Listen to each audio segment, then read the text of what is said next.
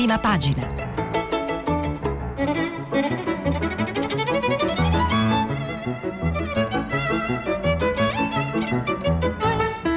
Questa settimana i giornali sono letti e commentati da Federico Fubini, vice direttore del Corriere della Sera.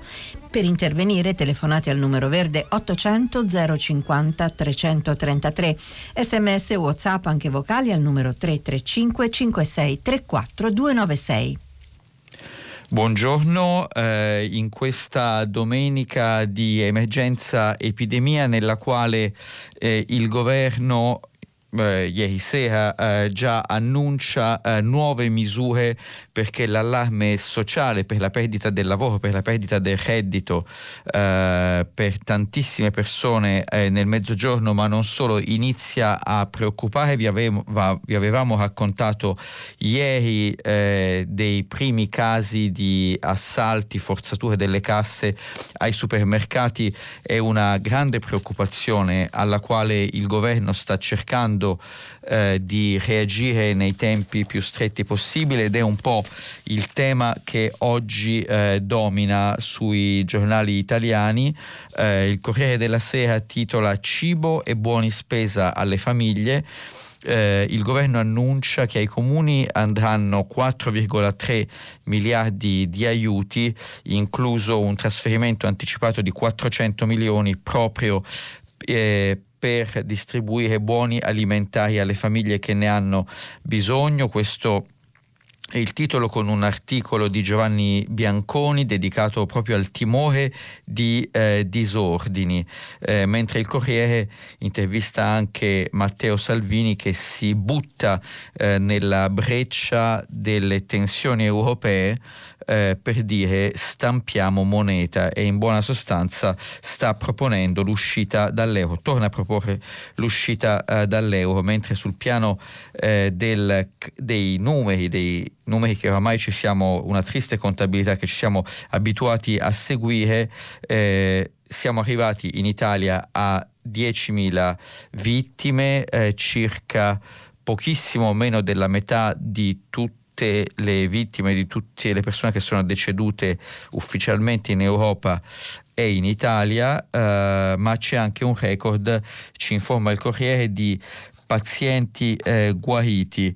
In un giorno ne sono stati registrati 1434 con un totale di 12.000 persone eh, guarite eh, e a centropagina il Corriere eh, ci mostra una foto della 42esima strada di New York praticamente deserta eh, e eh, l'intenzione di Trump di isolare eh, lo Stato di New York, il New Jersey, il Connecticut eh, e di fatto si sta arrivando a fortissime chiusure anche eh, negli Stati Uniti. Eh, questi sono alcuni dei titoli principali del Corriere della Sera.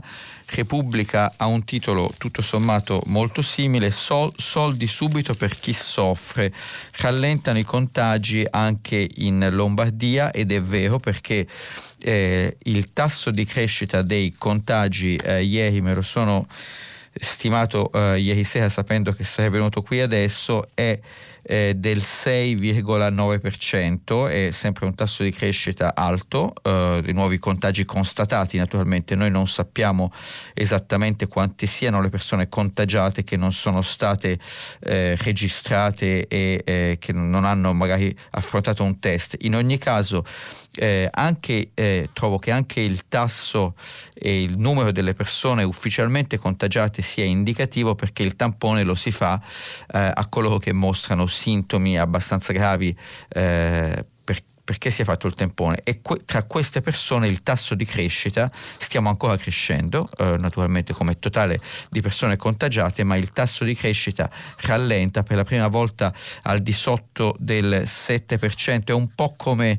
girare un grande transatlantico, no? non, non, si gira eh, rapidamente, è una curva lunga e lenta che bisogna proseguire. Sicuramente l'Italia l'ha, ha, ha avviato, è su questa curva di contenimento per adesso della crescita e poi dovremo veramente andare a zero e vedere diminuire il totale delle persone contagiate. Ci vorrà del tempo, ma la strada è questa. Eh, per quanto riguarda invece il tema di cui si è parlato spesso anche in questi giorni delle mascherine, c'è una rabbia, ci dice Repubblica, delle regioni che non ne ricevono abbastanza, eh, mentre appunto il governo eh, accelera con gli aiuti e eh, si trova in una polemica, ci eh, riferisce Repubblica, ma la, eh, lo hanno tutti i giornali, una polemica durissima con la Presidente della Commissione europea, la tedesca Ursula von der Leyen,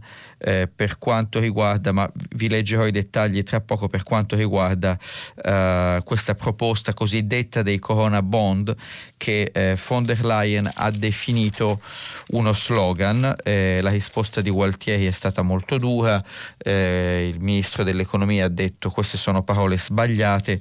E Gualtieri ha citato eh, il presidente della Commissione europea Jacques Delors, ve lo vado a leggere subito, anche questo riportato eh, in tanti giornali, Repubblica pagina 4 riporta, richiama le parole di Delors, eh, il presidente della Commissione europea per eh, due mandati fino al 1994, uno dei padri del eh, mercato unico dell'Europa, uno dei padri dei fondi europei eh, di convergenza, di coesione dei paesi più arretrati e anche eh, uno de, delle persone che hanno concepito lo sviluppo dell'euro, Delors ci dice la mancanza di solidarietà è un pericolo mortale per l'Unione Europea. Sono parole pesanti, dice Repubblica, un avvertimento che viene da uno dei punti di riferimento della storia dell'Unione Europea, Jacques Delors, ex presidente della Commissione Europea dal 1985 al 1995, secondo me il 94, però adesso me lo controllo dopo su Wikipedia, credo che lui abbia, forse gennaio 95, in ogni caso una decina di anni, un politico che ha guidato il cuore delle istituzioni comunitarie negli anni in cui il progetto politico dell'Europa diventava sempre più una realtà. Il clima che sembra regnare, queste le parole di Jacques Delors, tra i capi di Stato e di governo e la mancanza di solidarietà europea fanno correre un pericolo mortale all'Unione, si legge in una nota diffusa dall'istituto che porta il suo nome, fondato appunto eh, da lui stesso, che, che era già stato in precedenza ministro dell'economia del allora presidente socialista eh, François Mitterrand, eh, Delors che oggi ha ormai 94 anni e si tiene eh, lontano dalla vita politica, che parla pochissimo, evidentemente ha sentito il bisogno di intervenire ed è emblematico che Roberto Gualtieri, il ministro italiano dell'economia, nel eh, sottolineare eh, che a suo avviso von der Leyen ha sbagliato a dire che parlare di Corona Bond è uno slogan, Gualtieri ha detto eh, ascoltate quello che ha detto, quello che dice Jacques Delors, in qualche modo ha contrapposto l'attuale presidente tedesca della Commissione con il presidente eh, eh, di quegli anni di costruzione dell'Unione Europea come mh, mm, un punto di riferimento. In prima pagina di Repubblica, poiché eh, l'ho ancora eh, sotto gli occhi, due cose che vorrei enucleare. Il Corriere aveva l'intervista a Salvini che metteva in discussione di nuovo l'euro, diceva stampiamo la nostra moneta. Repubblica con Annalisa Cuzzocrea eh, eh, intervista il ministro eh, Spadafora eh, 5 eh, Stelle, ministro dello sport e dei giovani, che ci dice questa Unione Europea somiglia a un sogno fallito, dunque tornano eh, fortemente anche nel discorso politico italiano le, eh, eh, i riflessi anti-europei, i riflessi di quelli che dicono eh, no, eh, no, a questa Europa. Eh, ci sono per la verità anche delle tensioni più o meno striscianti nel governo sul tema Europa, ci verrò eh, più tardi leggendovi eh, un passaggio eh, dell'articolo di Francesco Verderami sul Corriere, sempre su Repubblica, eh, Chiara Saraceno, eh, la sociologa economista, eh, interviene con un appello intitolato in maniera emblematica Un'ora d'aria per i bambini e anche qui eh, vorrei proprio leggervi un po' quello che dice Chiara Saraceno eh, a proposito del, delle difficoltà che a volte hanno le famiglie nel gestire i bambini che si trovano improvvisamente confinati a casa. La stampa di Torino eh, in prima pagina ha la notizia eh, eh, che ieri è, è, già corsa sulle reti, eh, la Juventus trova un'intesa con i giocatori gli stipendi eh, saranno tagliati, gli stipendi in realtà i salari, perché gli stipendi sono teoricamente del settore pubblico, saranno tagliati da marzo a giugno. Eh, e dunque l'allenatore e i giocatori della Juventus accettano di non essere pagati se non riprende il calcio eh, prima, diciamo, eh, da qua a giugno. E questo è, è, il primo accordo del genere che viene eh, raggiunto. Eh, sempre la stampa ha un fondo del direttore Maurizio Molinari dal titolo molto chiaro La tenuta del paese è a rischio e un altro eh, titolo altrettanto chiaro a New York si registra un morto per coronavirus ogni nove minuti. Dunque il paese sta andando verso la quarantena, la corrispondenza è di Paolo Mastrodilli, vi leggo eh, i passaggi iniziali perché sono emblematici. Il coronavirus uccide una persona ogni nove minuti a New York, ma forse il dato è anche peggiorato nel tempo trascorso da quando abbiamo scritto questo articolo a quando è stato pubblicato. Perciò il presidente eh, Trump vuole imporre una quarantena obbligatoria al suo ex Stato, allargandola forse anche ai vicini New Jersey e Connecticut. Il Pentagono sta facendo i piani per capire dove potrebbe essere chiamato ad intervenire per affrontare l'emergenza dopo gli aiuti eh, forniti già al New York e alla California. Dunque sta esplodendo eh, questo caso, il caso coronavirus negli Stati Uniti che vi ricordo non ha un sistema sanitario nazionale neanche eh, paragonabile a quelli europei, è eh, sostanzialmente eh, un'attività economica eh, finalizzata al profitto. Eh, dunque con conseguenze che già erano drammatiche. Prima basta vedere la differenza nelle aspettative di vita fra le persone a più basso reddito e le persone a più alto reddito che negli Stati Uniti è cresciuto in maniera spropositata a 15, 13-15 anni. Eh, una persona ad alto reddito può aspettarsi di vivere ampiamente eh, fino a intorno ai 90 anni, a altissimo reddito, una persona a basso reddito molto di meno e eh, non oso pensare che tipo di impatto eh, possano produrre queste diseguaglianze eh, nel momento in cui c'è un bisogno diffuso di terapie intensive.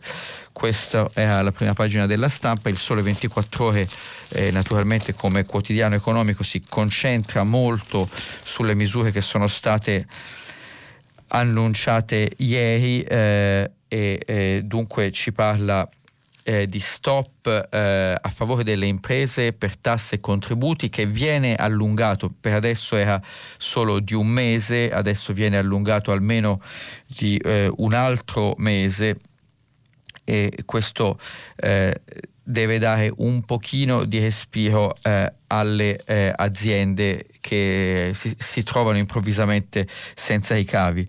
Eh, c'è un articolo di Sergio Fabbrini eh, sul tema europeo che divide molto in questi giorni. Eh, Sergio Fabbrini eh, ci dice il futuro dell'Europa viene deciso adesso e proprio in prima pagina il commentatore eh, politologo, il commentatore del Sole, politologo della LUIS di Roma e commentatore del Sole, eh, eh, sottolinea quali sono le posizioni del paese che eh, ci è più distante noi italia- da noi italiani in questo momento, l'Olanda.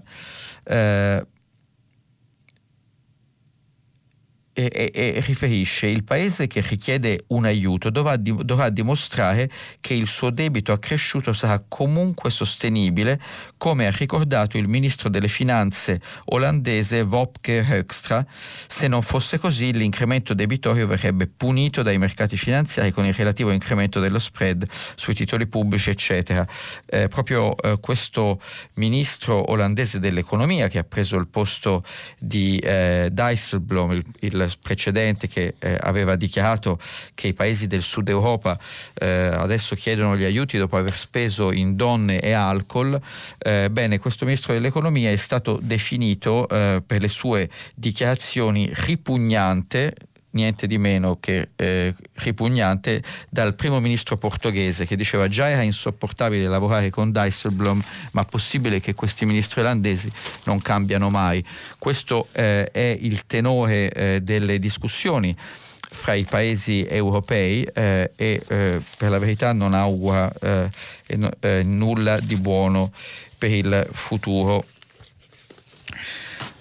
il mattino eh, di Napoli eh, ha un intervento di Raffaele Cantone, il secondo di questa settimana, il secondo eh, dedicato allo stesso tema importantissimo che ha diviso anche gli ascoltatori eh, in questa settimana eh, mia eh, in radio. Il tema è il nero, l'economia sommersa, perché Cantone dice la vera sfida è uscire dal nero. Qual è il punto? Il punto è che il governo di fatto e eh, il ministro Provenzano l'aveva detto qualche giorno fa suscitando polemiche, si appresta a dare un sostegno al reddito anche alle tante famiglie, specie al mezzogiorno, ma non solo, che vivevano eh, di, eh, nell'economia informale. L'esempio classico sono i parcheggiatori abusivi, ma eh, tutti noi conosciamo tanti altri esempi e qualcuno dice non si può incoraggiare il nero eh, anche persino premiandolo e difendendolo quando queste persone perdono il reddito. Eh, Raffaele Cantone ci dice esattamente eh, questo. Da qualche giorno, grazie soprattutto al mattino, si è aperto finalmente il dibattito su un aspetto di cui eh, bisognerà farsi carico quando l'emergenza Covid sarà alle spalle, scrive Cantone, eh, che eh, come sappiamo è un magistrato molto importante nella lotta eh, alla Camorra, soprattutto nel Casertano e poi ha guidato l'autorità italiana anticorruzione. Fra i tanti temi è oggi sul tappeto anche quello dei rischi sociali e criminali, scrive eh, Cantone, che potranno derivare qualora non si tenga conto di alcune peculiarità che caratterizzano, peculiarità tra virgolette, il mercato del lavoro meridionale. Poiché ho iniziato a leggervelo vorrei andare fino in fondo eh, a questo articolo perché è sicuramente interessante di Cantone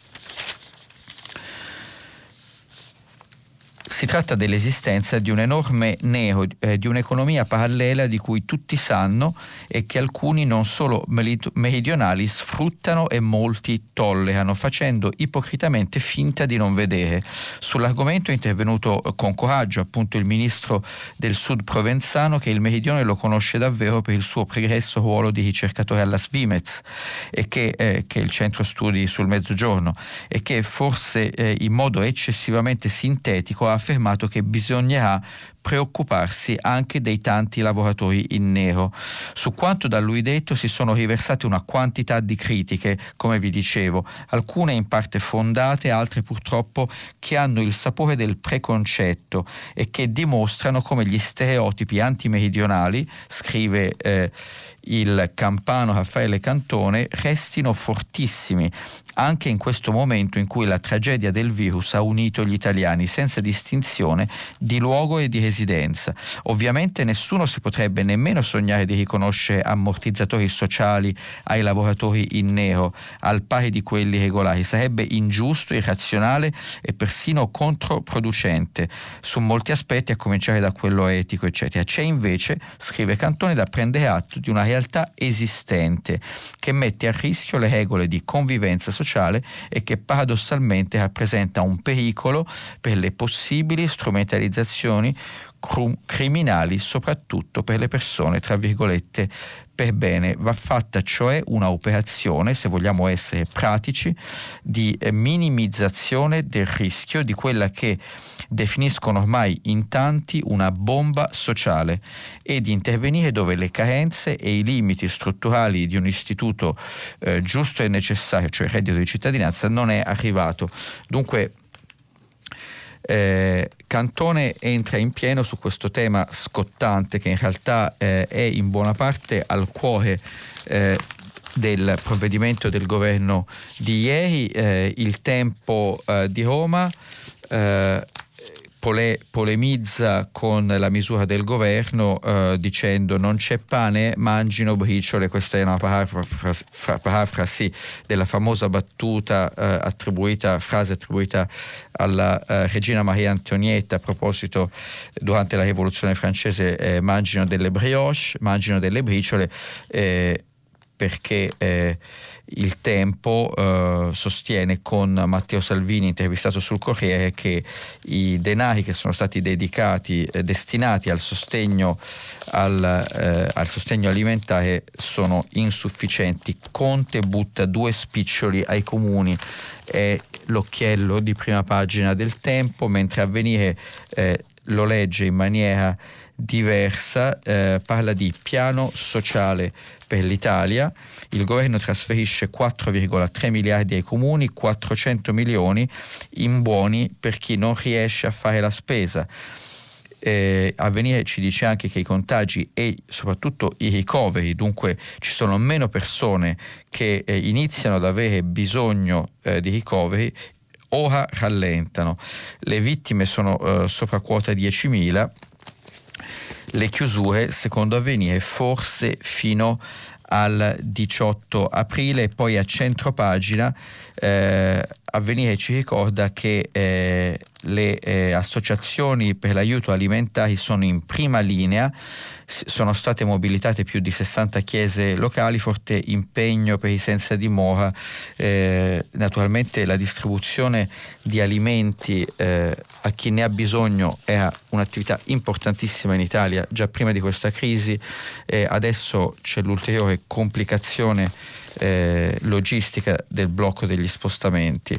Eh, Libero eh, si butta sullo stesso tema in maniera molto enfatica, assalto ai supermercati, cibo c'è, mancano i soldi per comprarlo, è il titolo eh, grande di prima pagina, soprattutto al sud, a causa precarietà e lavoro nero cresce l'emergenza sociale e Confindustria avverte rabbia anche al nord.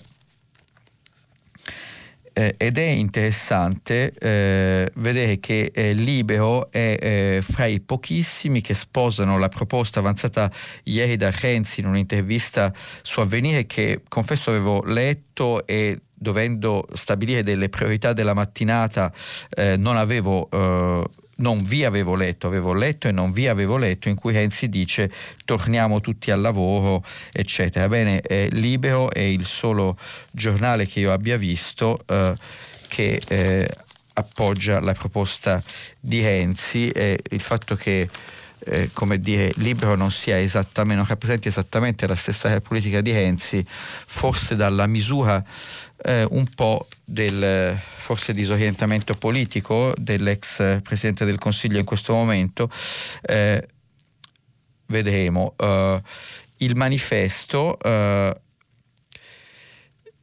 sottolinea uh, lo sforzo del governo per cercare di venire incontro a questa emergenza sociale nata dall'emergenza, aliment- eh, dall'emergenza sanitaria Conte annuncia le prime misure eh, e, e, un commento di Pier Giorgio Ardeni eh, osserva emergenza, l'emergenza esplosiva dell'Italia diseguale. Quello che stiamo vedendo è che eh, le eh, disuguaglianze sociali anche in Italia eh, sono acuite e non attenuate eh, in questo periodo di epidemia il giornale declina a suo modo uh, i provvedimenti del governo di ieri, parla di tessera annonaria come in tempo di guerra, superati 10.000 morti, ora Conte ha paura soldi per il cibo e eh, il giornale poi declina eh, eh, anche con una chiave di lettura sua, eh, le parole, la polemica con Ursula von der Leyen di ieri, eh, l'Europa sceglie la Germania, noi Corona Bond, questo è il titolo eh, del giornale, il messaggero, virus piano di aiuti alimentari. Eh, parla di imboscata di von der Leyen, mentre in un'intervista il presidente del Parlamento europeo, eh, l'italiano eh, Sassoli, David Sassoli, eh, dice che gli eurobond sono indispensabili e che bisogna smetterla con l'egoismo. Eh, Luca Ricolfi, eh, che eh, scrive in prima pagina sia del Messaggero che del Mattino, eh, che ovviamente fanno parte dello stesso gruppo editoriale, si concentra eh, sul la, il caso dei tamponi, i tamponi per i test sul virus, storia di un errore annunciato adesso uh, vorrei leggervi qualcosa di quello che dice Ricolfi perché ha sempre un angolo interessante. Oggi vi racconto una storia, ma spero vivamente che il mio racconto sia sbagliato, incomincia Ricolfi. Sì, spero di sbagliarmi e che le cose non siano andate come le ho ricostruite io, perché se fossero andate come sembra a me, o anche solo più o meno così, dovremmo essere tutti molto preoccupati, ancora di più di quanto eh, già lo siamo e forse dovremmo chiedere che qualche politico faccia un passo indietro o almeno ci chieda scusa. Ed ecco la storia. 31 gennaio, appena appreso che due turisti cinesi sono positivi al coronavirus, il governo dichiara lo stato di emergenza fino al 31 luglio e con ciò si autoattribuisce poteri speciali. Possiamo presumere presume che eh, almeno da quel momento il governo stesso sia consapevole della gravità della situazione. In realtà avrebbe potuto e forse dovuto esserlo già molto prima, sostiene eh, Luca Ricolfi perché avrebbe dovuto esserlo molto prima, in una serie di articoli pubblicati fra l'8 gennaio e la fine del mese, il sito di Roberto Burioni, lo conosciamo tutti, il celebre virologo, il sito si chiama Medical Facts, aveva fornito tre informazioni cruciali. Una parte non trascurabile degli infetti è asintomatica, ma può ugualmente trasmettere il virus. Il controllo della temperatura negli aeroporti è una misura insufficiente, l'esperienza cinese, e questo è il terzo fatto, suggerisce, terzo fatto denunciato eh, a partire dall'8 gennaio da, da Burioni, suggerisce che è difficile fermare l'epidemia se non si intercettano almeno due terzi degli infetti. 21 febbraio scoppiano due focolai di eh, Codogno, Lombardia e Vo Euganeo, Veneto si aggrava la situazione in Cina. Giorgia Meloni chiede la quarantena per chi viene dalla Cina o da altre zone ad alto rischio. Giorgia Meloni, lo sappiamo, la leader di Fratelli d'Italia. Anche Walter Ricciardi, nostro rappresentante all'Organizzazione Mondiale della Sanità ed ex eh, presidente dell'Istituto Superiore di Sanità, critica il governo per essersi limitato a bloccare i voli diretti con la Cina, ignorando il problema dei voli indiretti sostanzialmente fare scalo a Bangkok o a Dubai per trasferirsi dalla Cina all'Italia.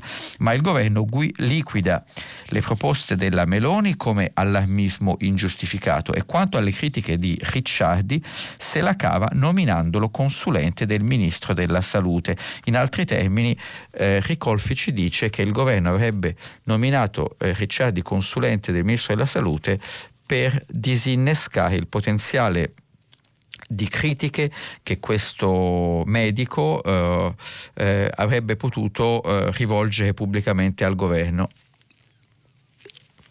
Ma andiamo avanti nell'articolo 21-28 febbraio. Questo è l'articolo sempre di Luca Ricolfi eh, sul Messaggero e c'è anche sul Mattino. Mentre Roberto Burioni consiglia i tamponi anche a chi ha solo 37,5 eh, di febbre, parte eh, l'offensiva del governo contro i tamponi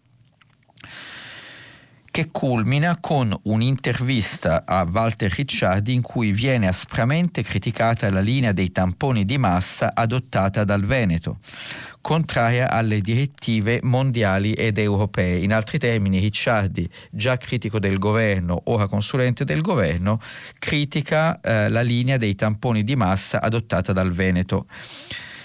Contemporaneamente, in barba allo stato di emergenza dichiarato un mese prima, parte la campagna politico-mediatica per riaprire Milano e far ripartire l'economia. 28 febbraio. Mentre l'epidemia dilaga, il ministro degli esteri Luigi Di Maio minimizza la gravità della situazione dichiarando che in Italia si può venire tranquillamente e che i comuni coinvolti sono solo 10 su 8.000. La linea del governo è minimizzare eh, i tamponi per non scoraggiare il turismo. Qui eh, è un discorso forse più complicato di come lo fa Ricolfi perché poi ci sono anche dei problemi logistici a fare tamponi di massa, però andiamo avanti un attimo. 5 marzo il professor Andrea Crisanti che sta conducendo un fondamentale studio epidemiologico sul comune di Voe Uganeo in Veneto congettura che il peso degli asintomatici, cioè i contagiati senza sintomi, possa superare il 30% lo, lo fa in un'intervista. Circa una settimana dopo, a conclusione della seconda eh, rilevazione a voi Euganeo, la, conge- la, congettura diventa certezza. Il peso degli asintomatici è dell'ordine del 75% e poiché gli asintomatici possono trasmettere il virus, diventa chiaro a tutti che il vero problema è il maggior, individuarne il maggior numero possibile, cioè individuare non solo coloro che hanno già dei sintomi di virus, ma coloro che non ne hanno ancora.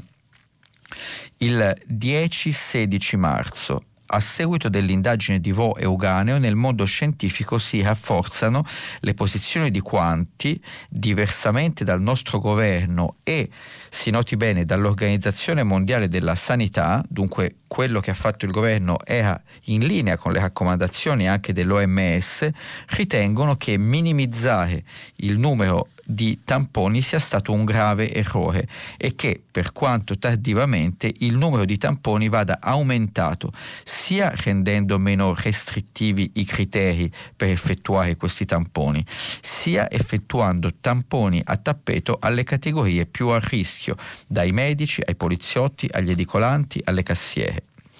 Perché non ai cassieri, eh, è, è un mestiere che tutti sappiamo è, fatto, è, è svolto sia da uomini che da donne. 16-17 marzo, spettacolare giravolta dell'Organizzazione Mondiale della Sanità, che per bocca del suo direttore ora invita a massimizzare il numero dei test. Il nostro messaggio chiave è test, test, test. Questo diventa il messaggio della OMS. Dopo settimane in cui li aveva scoraggiati in tutti i modi, anche presso il nostro rappresentante anche il nostro rappresentante presso l'OMS, eh, Ricciardi, che quattro settimane prima aveva aspramente criticato le regioni che volevano fare più test, aderisce istantaneamente alla giravolta dell'OMS, ritwittando, dunque rilanciando sui social network, il messaggio test, test, test. 17-25 marzo. Nel frattempo l'ep- l'epidemia è esplosa in tutto l'Occidente e ogni Stato tenta di approvvigionarsi come può di materiale sanitario, compresi i tamponi e i reagenti per i test. Il materiale eh, per i test comincia a scarseggiare, ma i nostri governanti non sembrano aver fatto 2 più 2, ovvero se l'OMS ingiunge di fare più test e l'epidemia sta partendo in tutto il mondo, è inevitabile che vi sia una corsa di tutti a procurarsi il necessario. Ed è ovvio che occorra immediatamente aprire una campagna di approvvigionamento sui mercati internazionali, specie per quei materiali che è più difficile produrre in patria in particolare i reagenti che servono per analizzare i campioni in laboratorio. 26-28 marzo, veniamo ai nostri giorni, puntualmente accade quel che era logico aspettarsi, scrive Ricolfi, ovvero proprio ora che il governo si è convinto a non ostacolare le regioni che vogliono fare più test si scopre che scarseggiano i materiali per effettuarli, anche perché altri se li sono procurati prima di noi. Ho seguito nei giorni scorsi quel che sta succedendo nelle varie regioni e il quadro è sconsolante, scrive Luca Ricolfi, quasi... Eh, tutte o quasi tutte le regioni vorrebbero moltiplicare i test per proteggere le persone più esposte, per individuare il maggior numero possibile di asintomatici, ma né la protezione civile né altri organismi dello Stato sono in grado di assicurare quel che serve. Soffre il Veneto che vorrebbe fare 10.000 tamponi al giorno e riesce, a farne, riesce a farne solo 4.000, ma soffrono anche altre regioni come la Toscana e la Puglia. A due mesi esatti dalla dichiarazione dello stato di emergenza succede che il numero di tamponi che siamo in condizione di effettuare non solo sia del tutto inadeguato a scovare gli asintomatici, che sono il veicolo principale del contagio, ma non basta neppure ad assicurare i test per il personale sanitario. Nel frattempo, anche se non soprattutto per la mancanza di tutto ciò che servirebbe per proteggerli, dalle mascherine ai tamponi, i morti fra i, pe- tra i medici sono più di 50, mentre ancora si attende di conoscere il numero delle vittime fra infermieri, operatori del 118, personale sanitario in genere.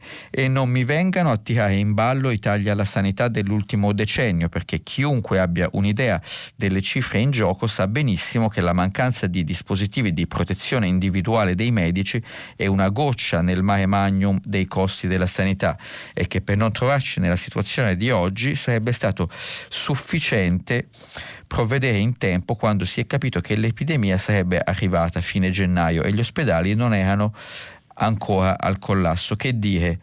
Nulla da parte mia mi limito a riportare le parole di uno dei pochi veri esperti italiani di epidemie, incredibilmente ignorato dal governo centrale, ma tempestivamente reclutato dal governatore del Veneto, il professor Andrea Crisanti, che ha un'ampia esperienza um, negli Stati Uniti, l'ideatore dell'indagine su Vo dice Crisanti, abbiamo voluto difendere il paese dei balocchi e, l'econ- e, l'economia anche di fronte alla morte. Questo è un fallimento, dice Crisanti, della classe dirigente del paese.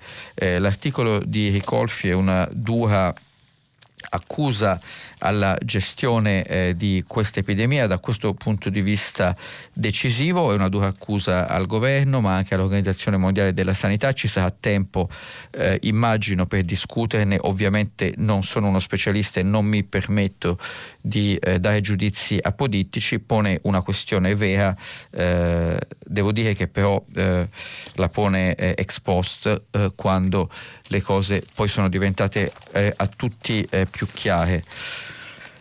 Eh, dal Corriere della Sera io vorrei eh, farvi vedere eh, cosa scrive Pagnoncelli e qui stiamo parlando di politica, politica italiana, perché uno si attenderebbe che eh, dal eh, passaggio di questo tsunami sulla politica che il coronavirus eh, eh, derivi anche un forte impatto sul gradimento eh, verso i partiti politici.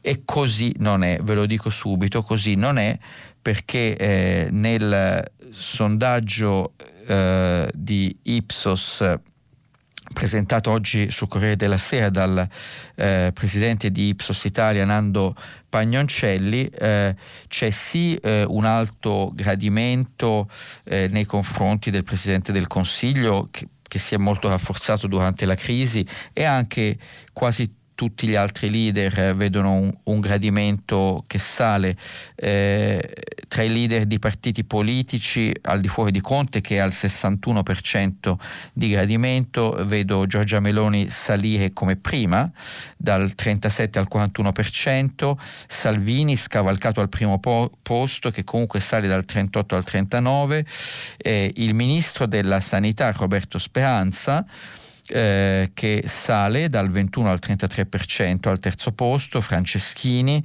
eh, al 32%, Zingaretti al 30%, anche Di Maio che eh, aveva visto la fiducia nei suoi confronti declinare per tantissimo tempo, sale dal 19 al 27%. Eh, mentre Renzi, eh, che tra i primi dieci leader rimane all'ultimo posto, vede la, sua, la, fiducia verso di lui salire dal 10 al 13, ma è eh, il gradimento verso i partiti, eh, dunque le intenzioni di voto, ah, per essere più esatti, eh, che eh, muta di meno sostanzialmente rispetto a un mese fa il PD guadagna un punto dal 19,6 al 20,6 più Europa perde si attesta all'1%, Italia Viva eh, di Matteo Renzi eh, è eh, ferma al 3,5%, altri sondaggi la davano anche un po' sotto, per la verità. Avevo visto un sondaggio al 2,2%, adesso non ricordo di quale istituto in settimana, comunque eh, al di sotto probabilmente delle aspettative dell'ex, dell'ex Premier. Il Movimento 5 Stelle che nella crisi recupera un po' eh, e sale in un mese, secondo Ipsos, dal 14 al 15,3%. Eh, azione di Calenda che eh, eh, passa dall'1,6 all'1%, la Lega, la Lega di eh, Matteo Salvini, eh, che eh, scende leggermente di mezzo punto, ma appunto solo di mezzo punto dal 31,6 al 31,1.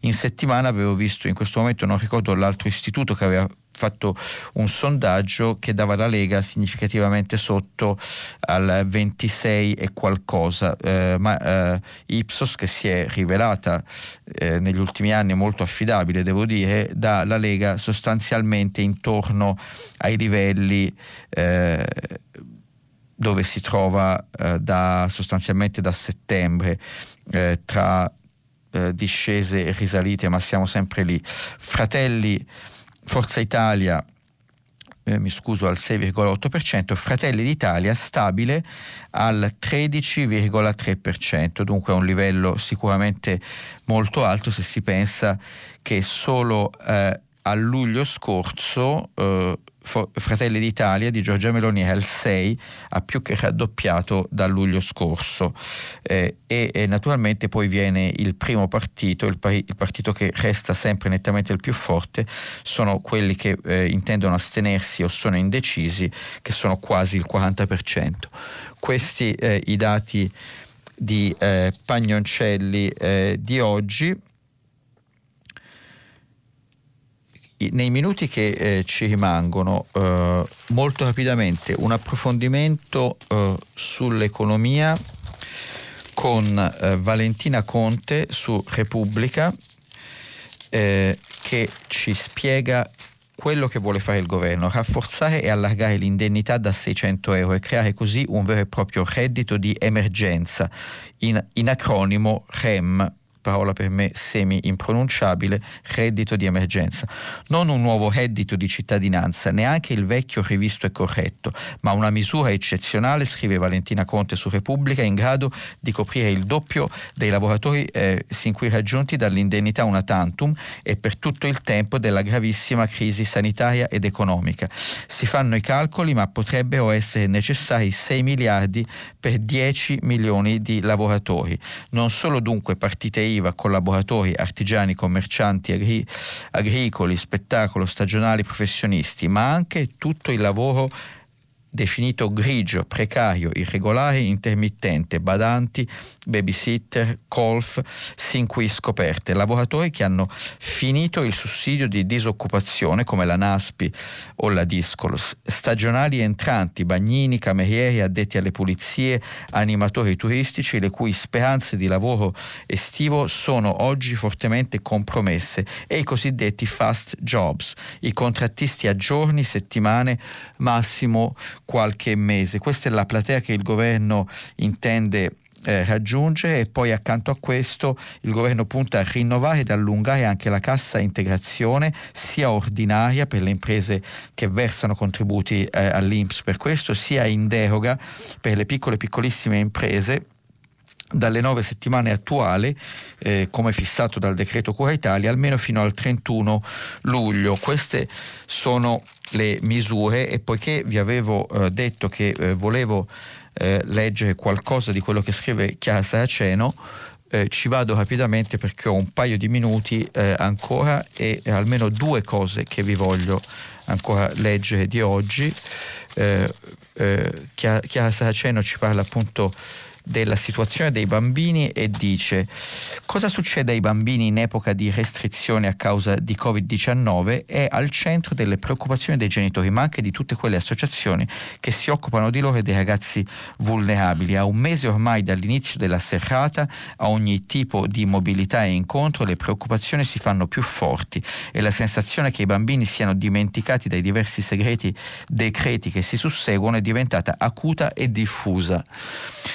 Eh, questo è un tema che pone Chiara Saraceno e sia eh, Ferdinando eh, Giuliano su Repubblica sia eh, l'economista Mario Di Aglio sulla stampa pongono eh, lo stesso problema che un ascoltatore in una domanda ha sollevato ieri, eh, quello dell'aumento del costo delle derrate alimentari nei supermercati. La risposta forse in parte è il fatto è nell'aumento del costo del grano perché alcuni paesi, alcuni grandi produttori, fra cui Russia e Ucraina, iniziano a bloccare l'esportazione, scrive De Aglio, un po' come India e Cina bloccano l'esportazione di ingredienti farmacologici. Con questo per il momento mi fermo e vi aspetto per le domande più tardi. Grazie. Federico Fubini, vice direttore del Corriere della Sera, ha terminato la lettura dei giornali di oggi. Si apre adesso il filo diretto di prima pagina. Pronto? Sì, pronto, buongiorno. buongiorno. buongiorno. Eh, io mi chiamo Michele, telefono da Padova. Eh, senta, volevo intervenire sì, sul tema più scottante, quello di ieri, cioè del, eh, dei finanziamenti insomma, che sono necessari per questa emergenza. L'emergenza ha cominciato a manifestare effetti sociali gravi nelle aree più povere no?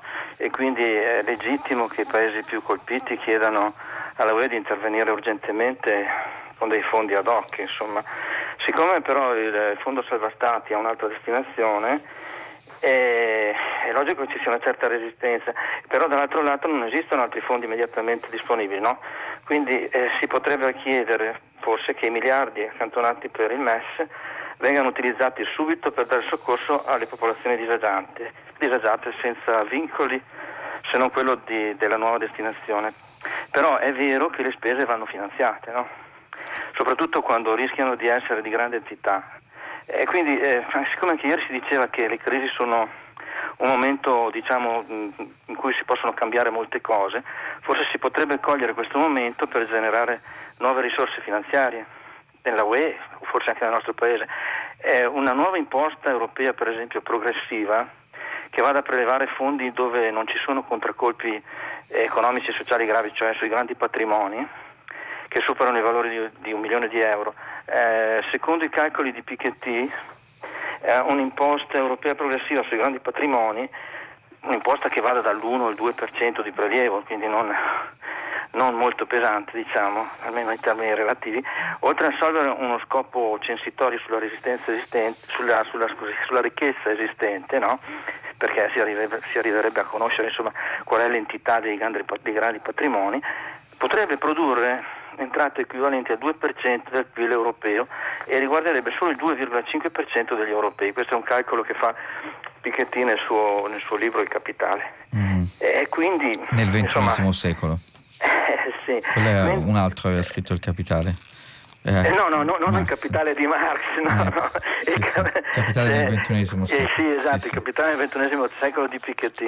Sì, e quindi, cioè, voglio dire, forse sarebbe il caso eh, oltre che chiedere che è urgente ed è legittimo che questi eh, fondi che sono lì mobilizzati vengano utilizzati subito per l'emergenza sociale, anche però prevedere come ricostituirli questi fondi e quindi diciamo così dare all'Unione Europea finalmente anche delle risorse finanziarie perché finanziariamente l'Unione Europea è asfitica, insomma non, non ha entrate.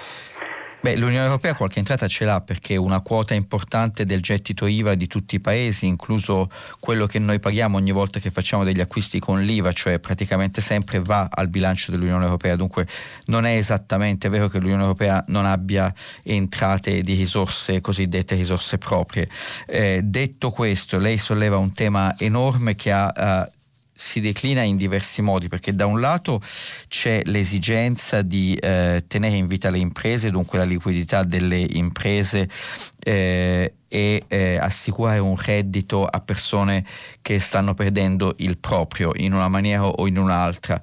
E, e mantenere eh, allo stesso tempo, mantenendo in vita le imprese, mantenere attivi, aperti, esistenti eh, i posti di lavoro di quelle imprese anche se in questo momento non stanno operando.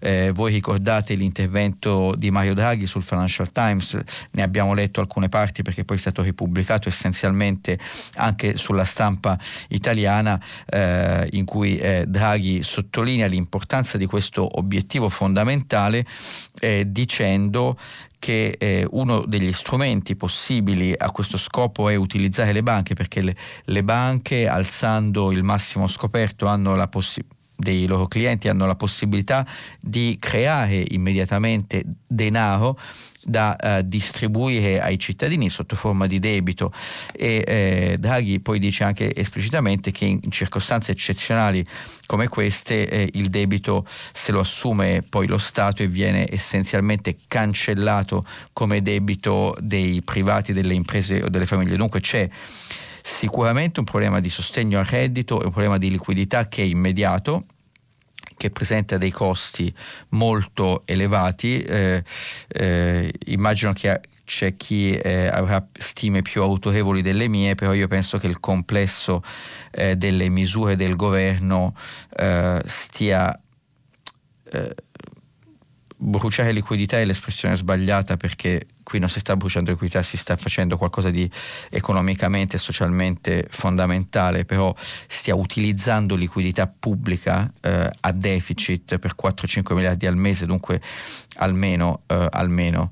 Eh, mi sembra addirittura che l'Istituto parlamentare di bilancio abbia stime anche molto più alte sul costo della nuova cassa integrazione, 13 miliardi al mese, dunque stiamo parlando di un fabbisogno di indebitamento, di un fabbisogno finanziario a debito molto molto forte di un paese che già prima non cresceva, che già aveva un debito pubblico molto alto. Come uscirne? E poi, e poi c'è l'altra questione.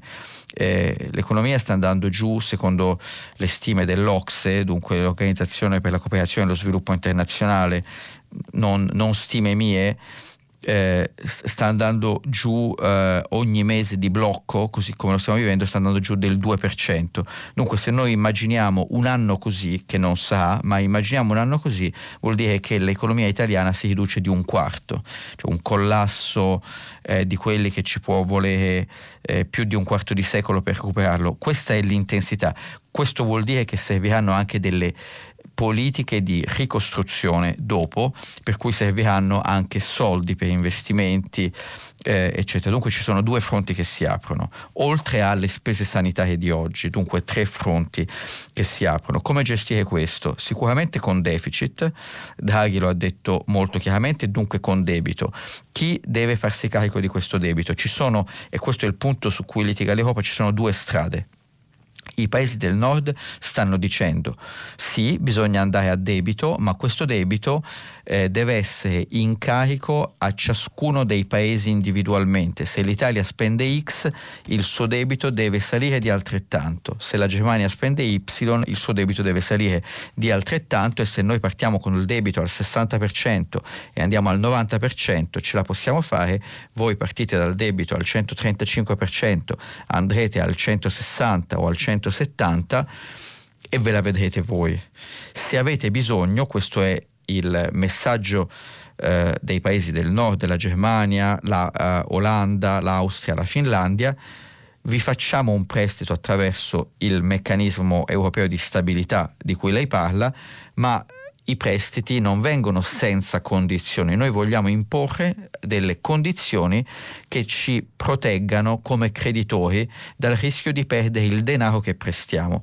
E allora le condizioni possono essere di due tipi, inizialmente quelle che lei eh, dice, cioè semplicemente garantirsi che questi soldi siano utilizzati per gli scopi eh, di destinazione, che ci sia trasparenza e chiarezza nell'uso per l'emergenza. Questo all'inizio, però poi dopo c'è un tema di sostenibilità e allora vi diamo degli obiettivi di bilancio, dovete ridurre il deficit così, ma allora non crescete, dovete intervenire sui meccanismi dell'economia italiana così e cos'ha e se il debito eh, diventa troppo alto allora c'è anche eh, la possibilità sostanzialmente da parte del meccanismo europeo di stabilità di dire il debito non è sostenibile, non ti prestiamo più la prossima tranche se tu non lo ristrutturi, cioè se non rinvii le scadenze o riduci il valore effettivo del debito, cioè fai una forma di default più o meno pilotato. Questo è il motivo per cui l'Italia non vuole, perché affidarsi al meccanismo europeo di stabilità vuol dire eh, legarsi mani e piedi affidandosi ai creditori che sono gli altri governi eh, per timore di essere portato verso il default. C'è un dettaglio che il pubblico legittimamente non ha capito in tutta questa discussione ma che è un dettaglio decisivo. Eh, I eh, fondi del meccanismo europeo di stabilità eh, sono um, senior, eh, dunque eh, in termini finanziari definiti senior significa in buona sostanza che sono i primi che un governo deve rimborsare, vengono prima di quelli degli altri, prima di, eh, diciamo del, dell'obbligo di rimborsare i creditori privati, le famiglie, le stesse banche, il che vuol dire che se quello va rimborsato prima, se il meccanismo europeo di stabilità va rimborsato prima e in pieno, diventa leggermente meno probabile a risorse limitate che gli altri creditori siano rimborsati in pieno, perché vengono rimborsati solo con con le somme che rimangono. Dunque diventa più rischioso per i privati prestare al governo italiano, il che vuol dire che i privati invece di chiedere eh, inter- degli interessi più bassi per prestare, chiederanno interessi più alti perché si ritengono come dire ultimi nella fila dei rimborsi e dunque per tutelarsi perlomeno dal rischio vogliono dei rendimenti più elevati, ma allora indebitarsi costa di più, ma allora il debito è più insostenibile. Questo meccanismo è un meccanismo che l'Italia teme essere squilibrato, di qui l'idea di un Eurobond, cioè un, un meccanismo di bilancio comune in cui eh, questo debito in più eh, sia eh, per tutti e di tutti se ci fosse solo un elemento di questo, il segnale sarebbe che c'è un, un elemento di bilancio comune, come sempre nelle unioni monetarie. Eh, ragioniamo un attimo sull'Italia. L'Italia è un'unione monetaria, c'è un sud eh, più, meno ricco e un nord più ricco, eh, anche solo attraverso le tasse che finanziano la scuola, la sicurezza, eccetera, in qualche modo il nord sta finanziando il sud e questo tiene insieme, mentre le persone del sud vanno a lavorare al nord e questo tiene insieme eh, questa entità politica. Quello che manca in Europa, mentre le persone del sud e delle periferie dall'Italia vanno a lavorare in Germania, pur avendo diciamo, studiato a carico del Sud, non c'è quest'altro elemento di redistribuzione che rende così fragile. Non sto eh, poi possiamo anche giudicare chi ha ragione e chi ha torto, però sto cercando di spiegare i termini della discussione che sono questi. Pronto? Pronto? Buongiorno. Buongiorno, sono Augusto, chiamo da Bologna, complimentissimi a lei e alla redazione. Grazie, Rifero, eh, anzi ci ascoltano e sono, certo. salutano da dietro il vetro. Eh, questa emissione di nuovi titoli degli Stati Uniti, dell'Europa, parliamo di 2, 3, 4 mila miliardi nei prossimi anni, che effetto avranno sul mercato finanziario? Nel senso, intanto per cominciare, esiste, offerta, esiste un'offerta di eh, risparmi di capitali che possono assorbire questi titoli e che effetto avranno l'immissione di questi titoli, tutta questa offerta che effetto avrà sulla svalutazione dei titoli azionari, obbligazionari. Sulla svalutazione lei attuali. ha detto? O sì, nel senso che, no, la svalutazione nel senso che i titoli finanziari, i titoli finanziari in corso, obbligazionari e azionari naturalmente eh, risentono dell'andamento del mercato, quindi se tutti gli investitori, sia privati che istituzionali, acquistano buoni del tesoro, i nuovi buoni del tesoro degli Stati Uniti e dell'Europa, rimarrà molto meno, eh, rimarranno molto meno eh, risparmi a disposizione per, la, per le azioni, per le industrie, per finanziare il mondo economico. E infine a che inflazione. Dunque lei, lei, ancora... ha chiesto, lei, ha chiesto, punto, eh, punto, numero due dice se c'è quello che gli economisti chiamano il crowd, crowding out, cioè tutte le risorse vanno a finanziare i governi e non le aziende che hanno bisogno di capitali per investire. Il punto numero uno qual era, scusi? Il punto numero uno esiste una massa di eh, diciamo, di, di, risparmio. E ah, di, esatto, se c'è abbastanza. Ok, perfetto. Il punto, okay. domanda. Sì, il punto, numero, il punto, numero, tre che lei diceva. Eh... Il punto numero tre, io mi aspetto un'inflazione al 20%. Ok, allora eh, va, solleva dei temi che diciamo ci vorrebbe ben altra competenza della mia, ma cerco di prenderli uno per uno. Allora, eh, se esiste il risparmio in grado di finanziare questo indebitamento, che in realtà il punto numero uno e il punto numero due sono eh, due aspetti dello stesso mm, eh, della stessa questione. Eh, guardi, eh, solo come liquidità, eh, dunque depositi in euro liquidi eh, sui conti delle famiglie e delle imprese in Italia, a dati della Banca d'Italia, ci sono 1.300 miliardi di euro, che è più de, di tutto, eh, direi, probabilmente più di tutte le emissioni di debito che si faranno o più o meno quanto le emissioni di debito in più che si faranno in Europa quest'anno e forse anche il prossimo, anche se non ho fatto il calcolo, mi sento abbastanza sicuro nel poter dire questo. Eh, dunque da questo punto di vista sì c'è tantissima liquidità nel sistema finanziario internazionale e c'è, perché lo abbiamo detto eh, questa settimana già una volta, a partire dal 2008 le banche centrali hanno risposto alla crisi eh, di allora generando tantissima liquidità. Eh, oggi viviamo e, e non viviamo più in un sistema eh, diciamo di gold standard per cui sostanzialmente i paesi potevano emettere tanta moneta più o meno in proporzione a quante riserve auree eh, avevano eh, oppure eh, eh, ho un sistema come quello di Bretton Woods in cui c'era la convertibilità eh, a tassi fissi fra eh, oro e ehm, dollaro e tutto il sistema girava intorno a quello e dunque c'erano delle quantità di moneta non eh, diciamo estendibili ma con delle forti rigidità. Non siamo più in questo, siamo in un regime cosiddetto di fiat money, il, il denaro può essere eh, creato letteralmente eh, attraverso un computer, attraverso un click eh, di un mouse dalle banche centrali che hanno fatto esattamente questo negli ultimi dieci anni. Il bilancio delle più grandi banche centrali, i bilanci sommati delle più grandi banche centrali negli ultimi 10-12 anni è salito da un aggregato di 5 a un aggregato uh, di 5 mila miliardi di dollari, un aggregato di 25 mila miliardi di dollari e salirà ancora, mi aspetto di vederlo pienamente più vicino a 35 mila miliardi di dollari verso la fine di quest'anno, stiamo parlando 35 mila miliardi di dollari, stiamo parlando qualcosa come il 35, no direi piuttosto 40% del prodotto interno lordo eh, del pianeta Terra. Dunque c'è stata un'enorme creazione di liquidità eh, da parte delle banche centrali. Che effetto fa?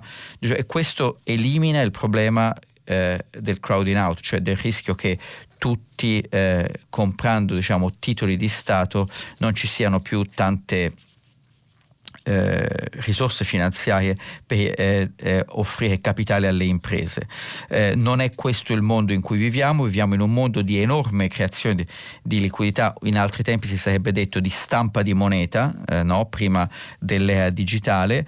Ehm, eh, che però negli ultimi dieci anni non ha prodotto inflazione, non ha prodotto inflazione nei beni al consumo perché la globalizzazione ha, ha portato eh, le produzioni di beni a valore aggiunto più basso in luoghi dove produrli costa veramente pochissimo e per tante ragioni, devo dire anche altre, forse per, per l'invecchiamento delle popolazioni che tende a deprimere gli, i consumi e gli investimenti rispetto a altre epoche del dopoguerra, in altre parole eh, e, e, anche per ragioni che gli economisti sinceramente non hanno pienamente capito, perché tanti economisti prevedevano inflazione dopo il 2008 che non c'è stata.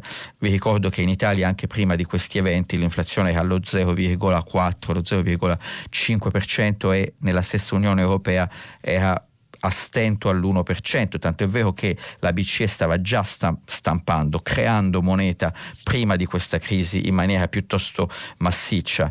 Questa è la situazione, ci sarà inflazione in futuro? La mia impressione è che potrebbe esserci un pochino più di inflazione in futuro, sì.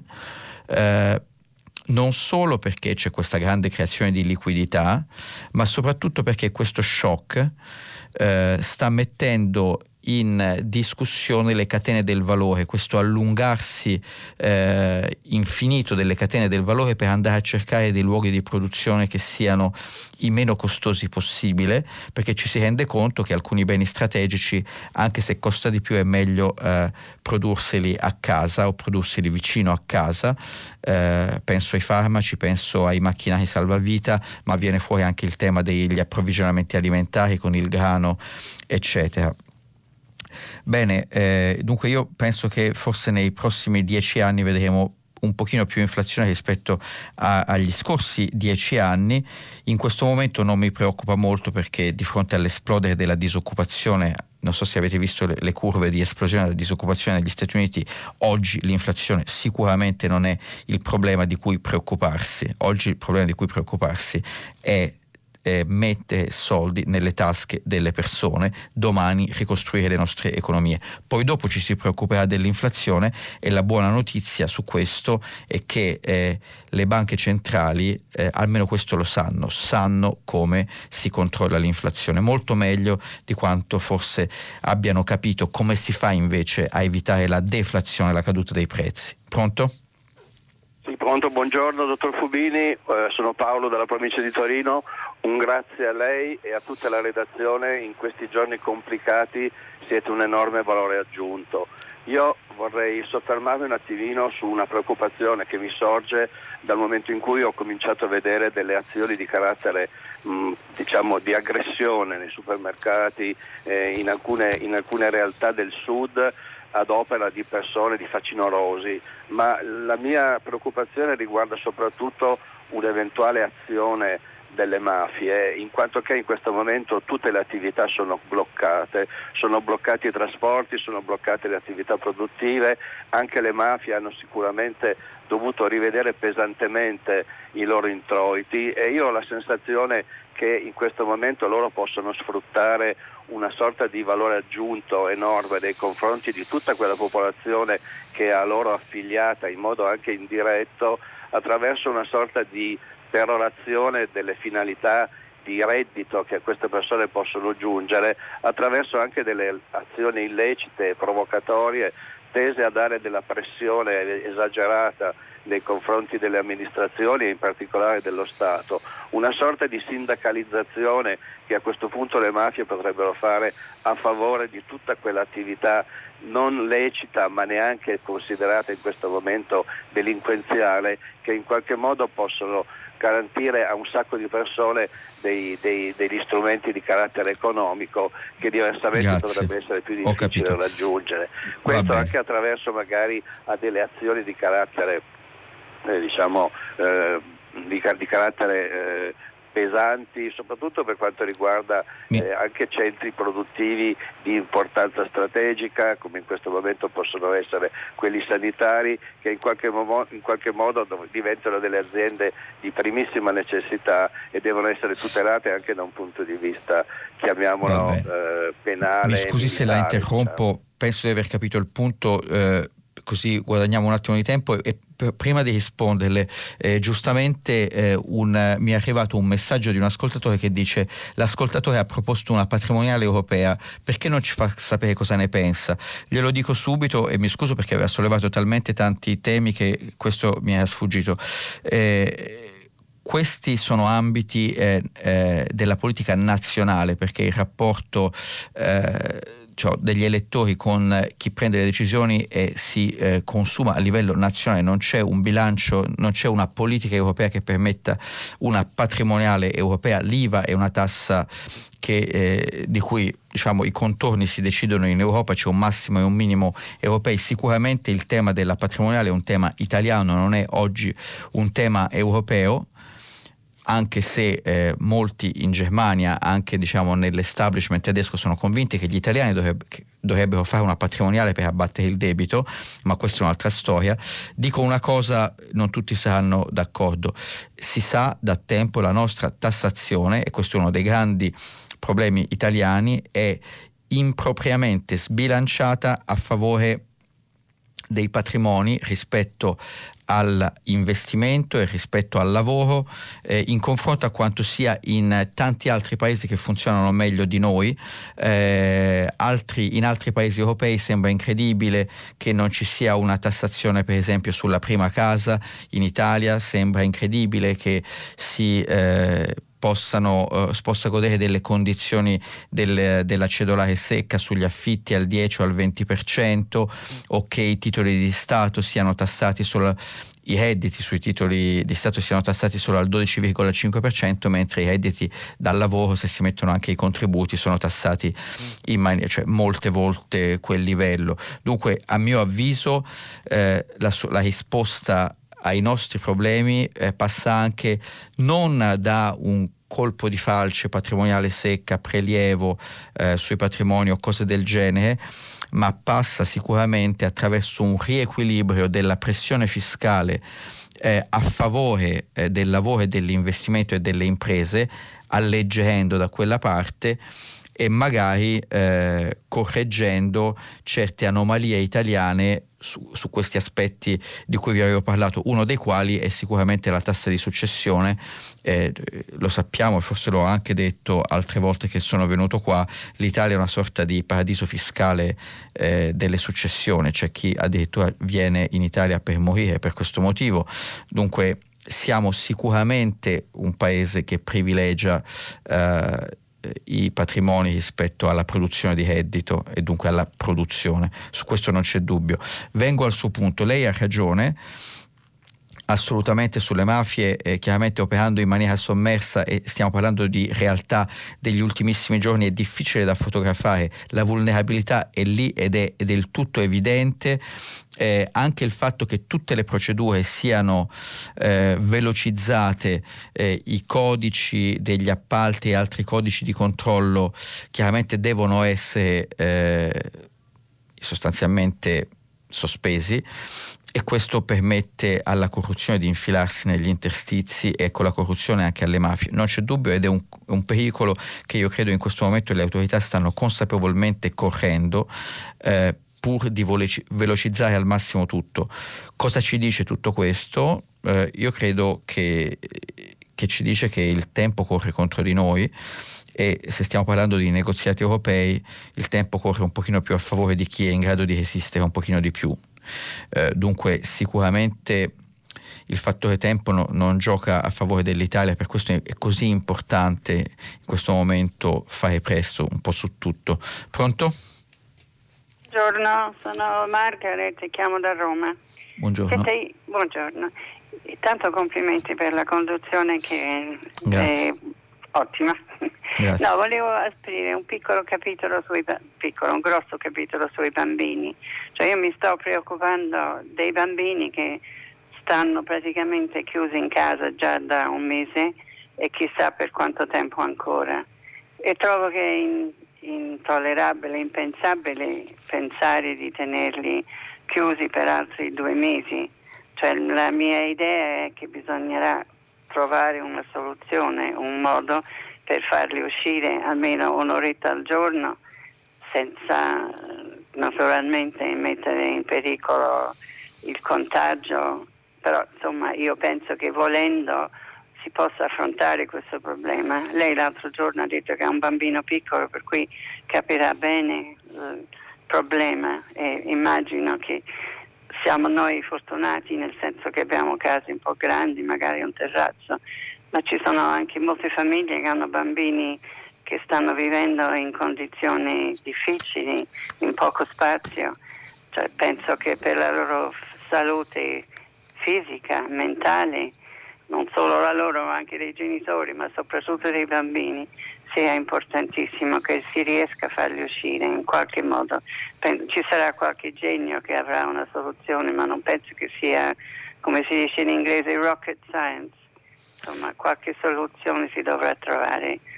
Spero che lei sia d'accordo, immagino di sì.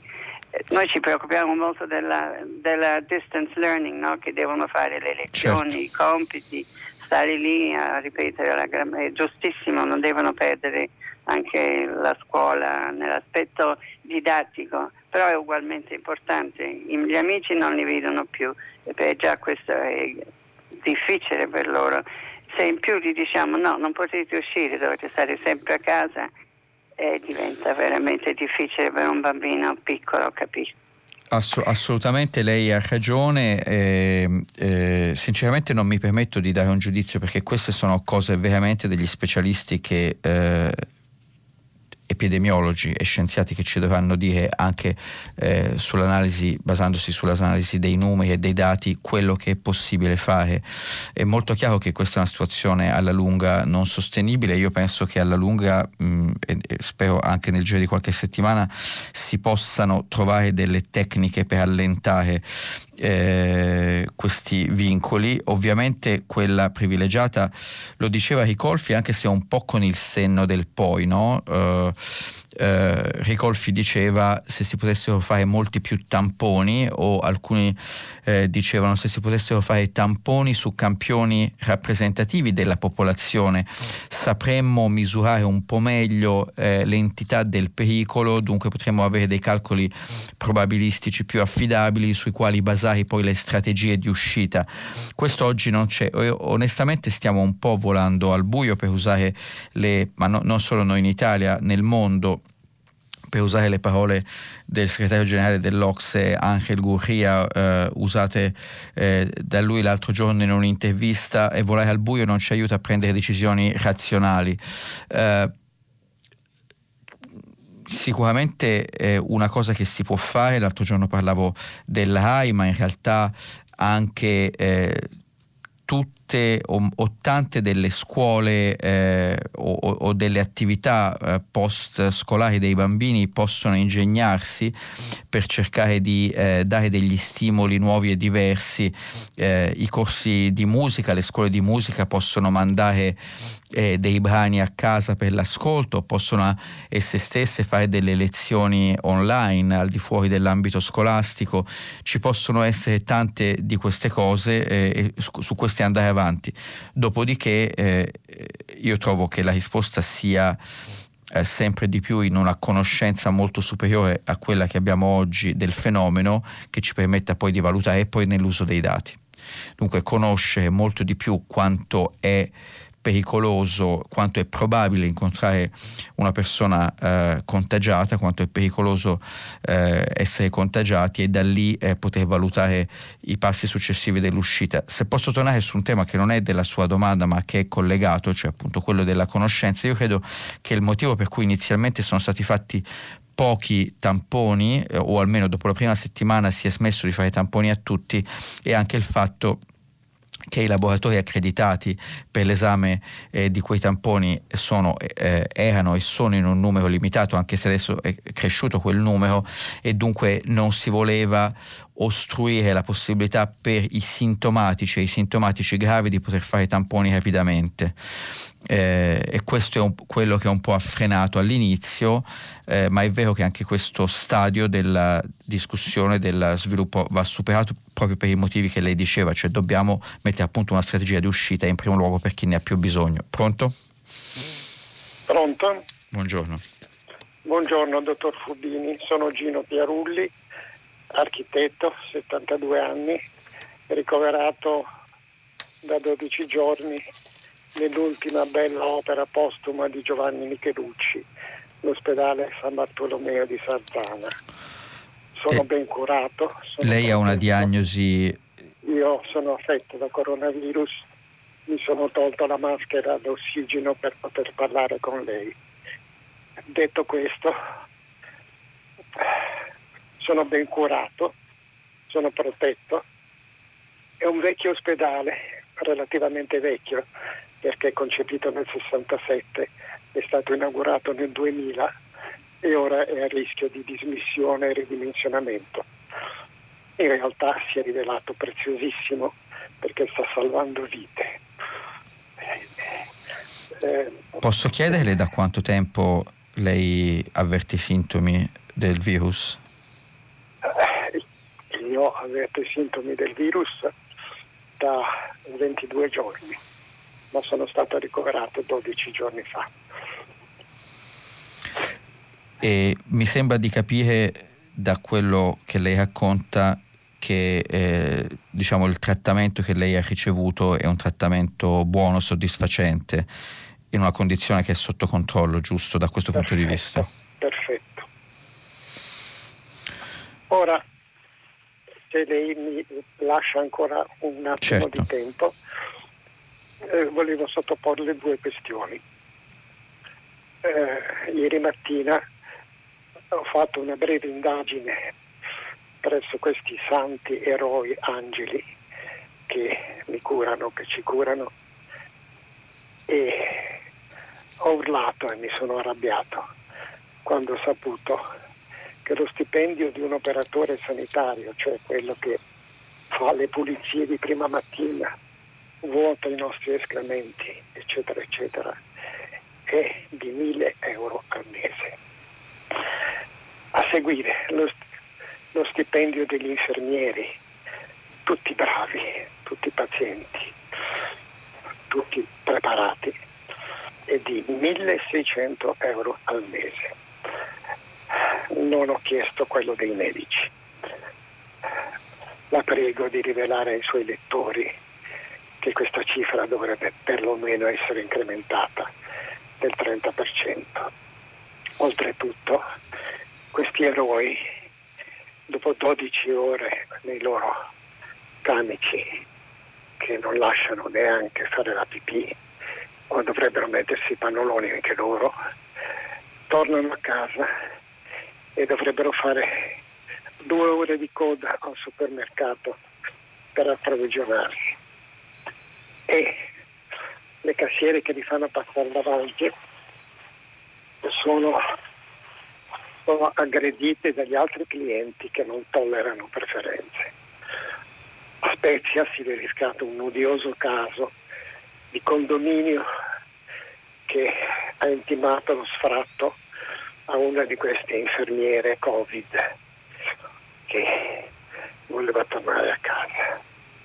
Questo è il quadro della situazione. Per quanto riguarda l'ospedale,